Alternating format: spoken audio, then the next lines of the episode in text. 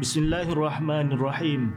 Assalamualaikum warahmatullahi wabarakatuh. Apa khabar semua murid-murid? Alhamdulillah, bersua kita kembali dalam pembelajaran pendidikan Al-Quran As-Sunnah.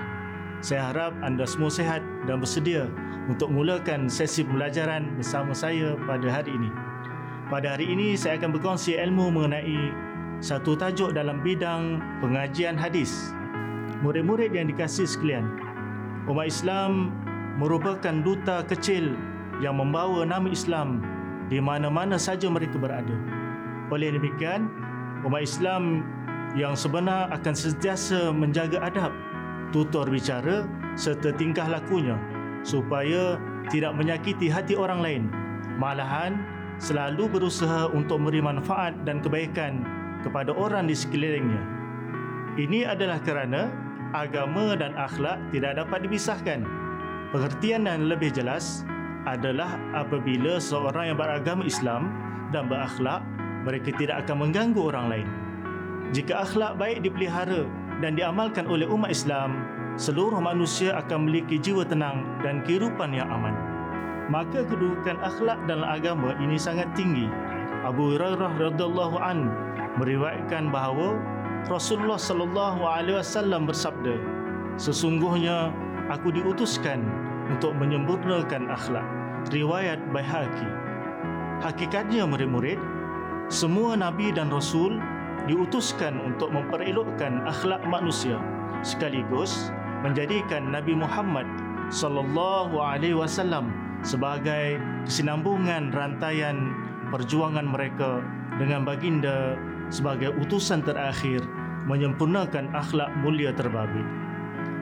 Jadi pada hari ini murid-murid, kita akan berkongsi satu tajuk dalam bidang pengajian hadis iaitu akhlak yang mulia. Baiklah murid-murid, sebelum kita meneruskan sesi pembelajaran, mari kita lihat objektif pembelajaran yang perlu dicapai pada hari ini. Objektif pembelajaran tajuk ini adalah seperti berikut. Yang pertama, menterjemah hadis dalam bahasa Melayu. Yang kedua, menerangkan maksud orang yang sempurna iman. Yang ketiga, menjelaskan kesan berbuat baik pada wanita. Manakala yang keempat, menjelaskan dua kesan berbuat baik kepada isteri. Yang seterusnya yang kelima, menerangkan dua kepentingan mempunyai iman yang sempurna. Yang keenam, menguraikan dua usaha dan tindakan untuk meningkatkan keimanan. Yang ketujuh, menjelaskan sekurang-kurangnya dua di antara pengajaran hadis.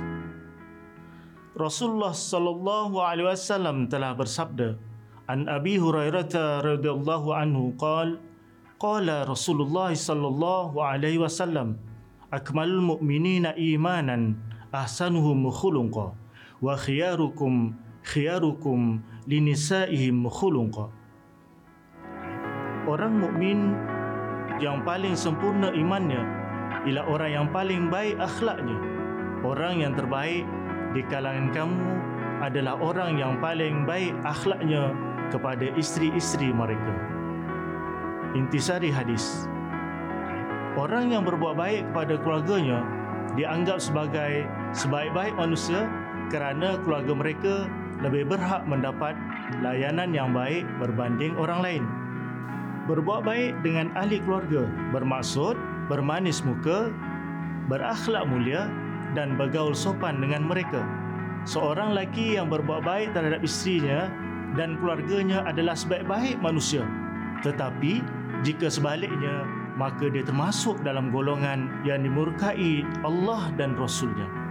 Murid-murid sekalian, tahukah kamu apakah yang dimasukkan dengan sempurna iman?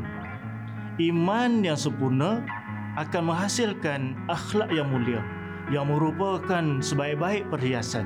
Maksud orang yang sempurna iman ialah orang yang beriman yang memiliki akhlak yang mulia, memiliki hati yang suci dan pribadi yang terpuji. Justru itu, orang yang sempurna imannya dapat membersihkan dirinya daripada akhlak yang buruk dan sifat-sifat yang negatif.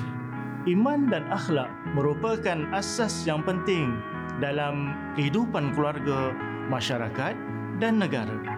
Akhlak yang mulia tidak akan wujud tanpanya iman dan begitu juga sebaliknya. Akhlak mulia dibentuk melalui keimanan yang menetap dalam diri individu dan juga pengaruh masyarakat sekeliling. Hubungan antara individu dan masyarakat dapat membentuk budi pekerti yang baik seperti jujur, bersopan santun dan bertoleransi. Sekiranya nilai tersebut diamalkan, maka akan lahirlah sebuah masyarakat yang aman damai dan harmoni. Murid-murid nak dengar tak? Saya ingin berkongsi kisah tentang akhlak Rasulullah sallallahu alaihi wasallam. Ada satu kisah seorang Arab Badui yang ingin mengetahui bagaimana akhlak Rasulullah sallallahu alaihi wasallam itu. Arab Badui itu menemui Sayyidina Umar Al-Khattab radhiyallahu an dan berkata, "Ceritakan padaku tentang akhlak Muhammad." Sayyidina Umar menangis mendengar permintaan itu. Ia tidak sanggup berkata apa-apa. Dia menyuruh Arab Badui itu menemui menemui Sayyidina Bilal radhiyallahu an. Setelah ditemui dan diajukan permintaan yang sama, Sayyidina Bilal pun menangis dan tidak sanggup menceritakan apa-apa pun. Sayyidina Bilal hanya menyuruh orang Badui itu berjumpa Sayyidina Ali bin Abi Talib. Orang Badui itu merasa heran. Bukankah Sayyidina Omar dan Sayyidina Bilal adalah antara sahabat Nabi yang paling dekat dengan Rasulullah sallallahu alaihi wasallam? Mengapa mereka tidak sanggup menceritakan akhlak Nabi Muhammad? Dengan penuh harapan, orang Badui ini menemui Sayyidina Ali. Dengan linangan air mata, Sayyidina Ali pun berkata, Ceritakan padaku keindahan dunia ini. Orang Badui itu menjawab, Bagaimana mungkin aku dapat menceritakan segala keindahan dunia ini? Sayyidina Ali kemudian berkata, engkau tidak sanggup menceritakan keindahan dunia padahal Allah telah berfirman bahawa sesungguhnya dunia ini kecil dan hanyalah senda gurau belaka. Lalu bagaimana aku dapat melukiskan akhlak Nabi Muhammad sallallahu alaihi wasallam? Sedangkan Allah telah berfirman bahawa sesungguhnya Muhammad memiliki budi pekerti yang agung. Demikian kisah orang Badui yang penuh hikmah ini murid-murid. Dan kita dapat mengambil pengajaran bahawa keindahan akhlak Rasulullah sallallahu alaihi wasallam itu tidak dapat diceritakan melalui kata-kata. Indahnya akhlak Rasulullah ya murid-murid. Sekarang mari kita lihat apakah kesan berbuat baik pada wanita. Islam amat mengambil berat tentang hal ehwal serta kebajikan kaum wanita dalam sebuah keluarga umpamanya isteri merupakan amanah yang dipertanggungjawabkan kepada seorang suami. Seorang suami diperintahkan untuk menunaikan hak-hak isteri, menjaga maruah isteri serta mengajar isteri perkara-perkara yang berkaitan dengan agama yang membentuk pribadi. Sebarang bentuk penghinaan yang dilakukan oleh suami terhadap isteri seperti mengabaikan nafkah mendera muka isteri tanpa sebab yang dibenarkan oleh syarak adalah dilarang sama sekali. Berbuat baik atau memberi layanan yang baik pada isteri bukanlah suatu yang boleh dipandang remeh oleh suami. Kerana hal ini jelas disebut dalam Al-Quranul Karim. Firman Allah Subhanahu wa taala dalam surah An-Nisa ayat yang ke-19, "Wa ashiruhunna bil ma'ruf" yang maksudnya dan bergaullah kamu dengan mereka iaitu isteri-isteri kamu dengan cara yang baik. Yang seterusnya, mari kita lihat apakah kesan berbuat baik pada isteri. Yang pertama, mewujudkan hubungan yang harmoni dalam rumah tangga. Firman Allah Subhanahu wa taala dalam surah At-Tahrim ayat yang ke-6. A'udzu billahi minasyaitonir rajim. Bismillahirrahmanirrahim. يا أيها الذين آمنوا قوا أنفسكم وأهليكم نارا وقودها الناس والحجارة عليها ملائكة غلاظ شداد لا يعصون الله ما أمرهم ويفعلون ما يؤمرون Maksudnya, wahai orang-orang yang beriman, peliharalah diri kamu dan keluarga kamu daripada api neraka yang mana bahan api neraka itulah manusia dan batu. Penjaganya malaikat-malaikat yang kasar, keras dan tidak menderhaka pada Allah terhadap apa yang diperintahkannya kepada mereka dan selalu mengerjakan apa yang diperintahkan oleh Allah Subhanahu wa taala. Kesan berbuat baik pada isteri yang kedua ialah memberikan motivasi pada isteri agar membantu suami menguruskan rumah tangga kerana merasa diri dihargai.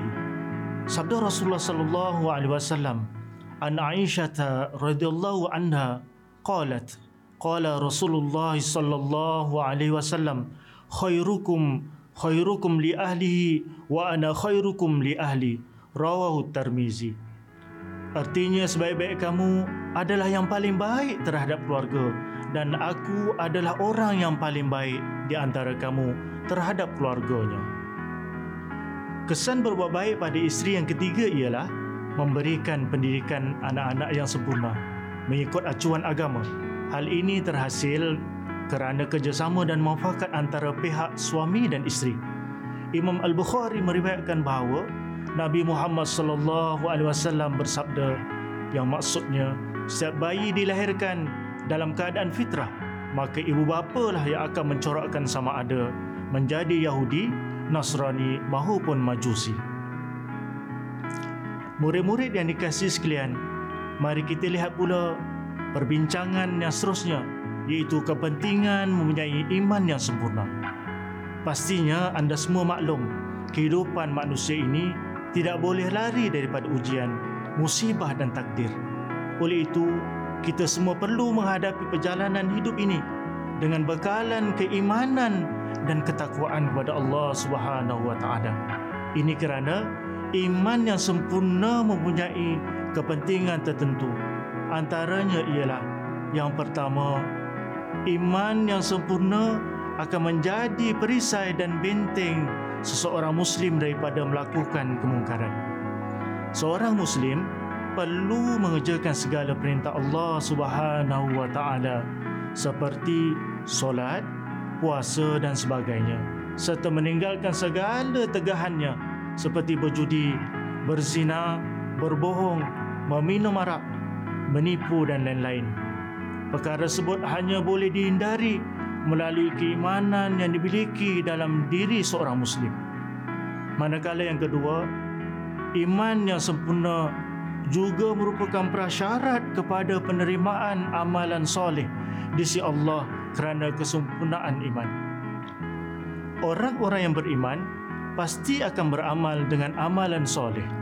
Allah sering mengingatkan bahawa amalan yang akan diterima Allah hanyalah amalan orang-orang yang beriman firman Allah Subhanahu wa taala maksudnya maka siapa yang mengerjakan amal soleh sedang ia beriman maka tidak dinafikan usahanya itu dan sesungguhnya kami menulisnya amalan itu untuknya yang ketiga murid-murid iman yang sempurna merupakan pemangkin dan pendorong semangat suka berkorban sebagai contoh kesanggupan seorang bangun malam untuk beribadah adalah didorong oleh keyakinan bahawa amalan tersebut menjanjikan ganjaran yang besar di sisi Allah Subhanahu wa taala. Firman Allah Subhanahu wa taala dalam surah Isra ayat yang ke-79. A'udzu billahi minasyaitonir rajim. Bismillahirrahmanirrahim. Wa minal laili fatahajjad bihi nafilatan laka asa ay yab'athaka rabbuka maqaman mahmuda. Maksudnya, dan bangunlah sebahagian daripada waktu malam dan kerjakanlah solat tahajud padanya sebagai solat tambahan bagimu semoga Tuhanmu membangkitkan dan menempatkan kamu pada hari akhirat di tempat yang terpuji yang keempat iman adalah ubat yang mujarab untuk menenangkan perasaan keluh kesah dan duka cita orang yang cinta kepada kebenaran dan bersedia untuk mempelajari Islam berhak menerima petunjuk daripada Allah Subhanahu Wa Taala. Sebaliknya, orang yang benci kepada kebenaran dan sempit dadanya ketika mendengar Islam, maka mereka layak mendapat siksa atas kesesatannya. Firman Allah Subhanahu wa taala dalam surah Al-An'am ayat 125. A'udzu billahi minasyaitonir rajim. Bismillahirrahmanirrahim. Faman yuridillahu ay yahdiyahu yashrah sadrahu lil Islam wa man yurid ay yudillahu yaj'al sadrahu dayyqan harajan ka'annama yas'adu fis sama' Maksudnya, sesiapa yang Allah kendaki untuk memberikan padanya hidayah, pasti Allah melapangkan dadanya untuk menerima Islam dan barang siapa yang Allah mengendaki untuk menyesatkannya, pasti Allah menjadikannya dadanya sesak lagi sempit, seolah-olah dia sedang mendaki langit dengan susah. Tahukah murid-murid Islam merupakan agama yang amat mementingkan kesejahteraan dan keselesaan pengadutnya. Justru itu, untuk melahirkan masyarakat yang sejahtera, usaha dan tindakan untuk meningkatkan keimanan hendaklah dilakukan oleh semua pihak, terutamanya daripada individu, masyarakat dan negara. Dari sudut individu, yang pertama, menunaikan segala perintah Allah dan meninggalkan larangannya. Yang kedua, menuntut ilmu melalui pengajian agama di sekolah, di universiti dan di masjid. Kerana semakin tinggi ilmu pengetahuan seorang itu, semakin tinggi keimanannya dan ketakwaan kepada Allah Subhanahu wa taala. Allah Subhanahu wa taala telah berfirman dalam surah Fatir ayat yang ke-27. A'udzu billahi minasyaitonir rajim. Bismillahirrahmanirrahim. Innama yakhshallahu min ibadil ulama. Innallaha azizun ghafur. Maksudnya, sesungguhnya orang yang takutkan Allah ialah orang yang berilmu. Dari sudut masyarakat, yang pertama, menyuburkan amalan memakmurkan masjid melalui solat berjamaah dan aktiviti keagamaan. Yang kedua, membantu dalam perkara-perkara kebaikan seperti suka bersedekah dan bergotong royong. Sabda Rasulullah sallallahu alaihi wasallam maksudnya daripada Abu Hurairah radhiyallahu an daripada Nabi Muhammad sallallahu alaihi wasallam baginda bersabda siapa yang menghilangkan atau membaskan kesengsaraan seseorang mukmin dari kesengsaraan di dunia Allah akan meringankan kesukarannya di akhirat. Yang seterusnya murid-murid daripada sudut negara. Yang pertama, kerajaan hendaklah mengadakan kempen kesedaran beragama dalam kalangan masyarakat seperti kempen menutup aurat dan bulan penghayatan solat. Yang kedua, kerajaan melalui agensi dan jabatan agama perlu memperkasakan amar ma'ruf dan nahi mungkar untuk mendapatkan keberkatan Allah Subhanahu wa taala. Firman Allah dalam surah Ali Imran ayat 104. A'udzu billahi minasyaitonir rajim. Bismillahirrahmanirrahim.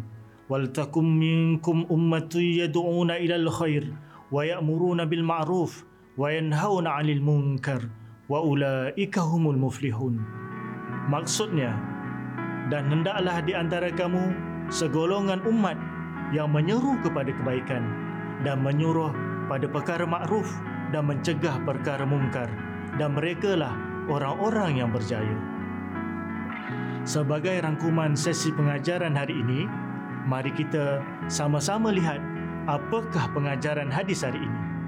Yang pertama, murid wajib berusaha menjadi seorang muslim sejati yang berpaksikan iman dan akhlak mulia. Yang kedua, iman seseorang itu bergantung sejauh mana penghayatannya terhadap akhlak yang mulia. Individu muslim mestilah berakhlak mulia kerana ianya sifat orang yang bertakwa kepada Allah Subhanahu wa taala. Yang keempat, pemimpin keluarga hendaklah bertanggungjawab membentuk keluarga yang beriman dan bertakwa melalui konsep amar ma'ruf nahi mungkar. Baiklah murid-murid, saya yakin murid-murid dapat mengingati semua isi penting dalam pembelajaran kita sebentar tadi. Bagi mengukuhkan lagi tahap penguasaan tajuk hari ini, mari kita sama-sama menjawab soalan objektif ini. saya pasti murid-murid mampu memberikan jawapan yang betul. Soalan yang pertama, maksud linisa'ihi mukhulunqa dalam hadis yang telah kita pelajari hari ini ialah A. Akhlak saudara perempuan mereka B. Berakhlak baik dengan isteri mereka C. Bagi isteri mereka yang berakhlak baik D menjaga akhlak anak perempuan mereka? Sila jawab murid, manakah jawapan yang betul? Ya, jawapan yang betul ialah B. Maksud linisa'i mukhulunqa ialah berakhlak baik dengan isteri mereka. Soalan yang kedua, kepentingan mempunyai iman yang sempurna ialah A prasyarat kepada penerimaan amalan soleh di sisi manusia B menjadi benteng dan perisai dari kebaikan manusia dan makhluk lain C umat ubat yang mujarab untuk menenangkan perasaan keluh kesah D pemangkin dan pendorong cinta bangsa dan semangat kenegerian Sila jawab murid-murid manakah jawapan yang betul?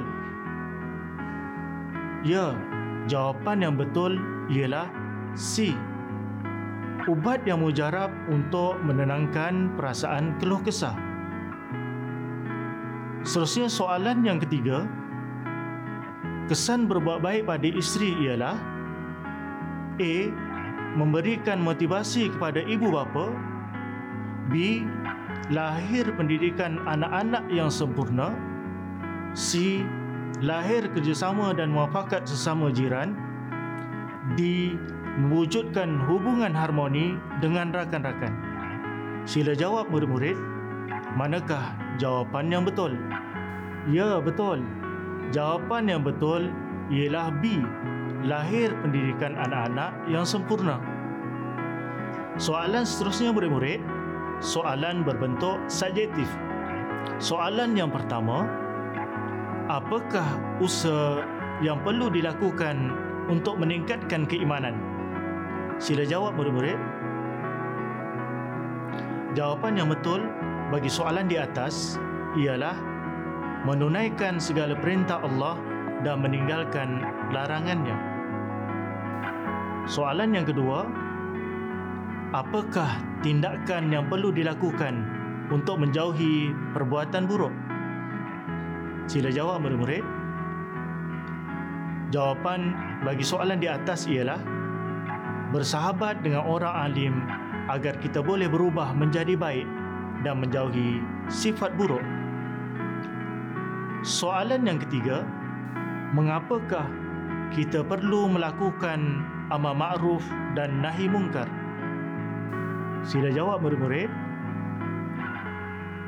Jawapan bagi soalan di atas melaksanakan tanggungjawab sebagai seorang Muslim di samping membentuk diri dan orang di sekeliling berubah menjadi baik. Apakah nilai seorang pelajar Muslim atau aliran agama sekiranya memiliki akhlak yang buruk? Orang sekeliling kita akan memandang rendah pada diri kita kerana kita tidak mengamalkan apa yang dipelajari. Murid-murid, mari kita muasabah diri kita. Bagaimana akhlak kita dengan ayah dan ibu? Jika selalu bercakap kasar dengan ibu berkelakuan tidak baik pada ibu selalu membuat ibu menangis kerana akhlak kita membuat ibu susah hati kerana kedegilan kita maka mulai hari ini murid-murid malah kita berubah untuk menjaga akhlak kita menjadi baik marilah kita berusaha membuat ayah tersenyum membuat ibu tersenyum kerana besar hati dan akhlak baik yang kita tunjukkan. Semakkan dalam hati, saya wajib berusaha menjadi seorang Muslim sejati yang berpaksikan iman dan akhlak mulia. Baiklah, sekian saja perkongsian kita pada hari ini. Saya berharap selepas daripada pembelajaran ini nanti, kita dapat menjaga akhlak kita dengan sempurna dan menjadi anak yang lemah lembut tutur katanya bila berbicara dengan kedua ibu bapa. Mudah-mudahan kita bukan setakat cemerlang dalam pelajaran tetapi juga cemerlang dari segi saksiah dan peribadi kita. Insya-Allah kita sama-sama berazam untuk melakukan perubahan pada diri kita. Mudah-mudahan hari ini kita lebih baik daripada semalam. Semoga kita jumpa lagi untuk episod yang akan datang. Jumpa lagi. Selamat beramal. Assalamualaikum warahmatullahi wabarakatuh.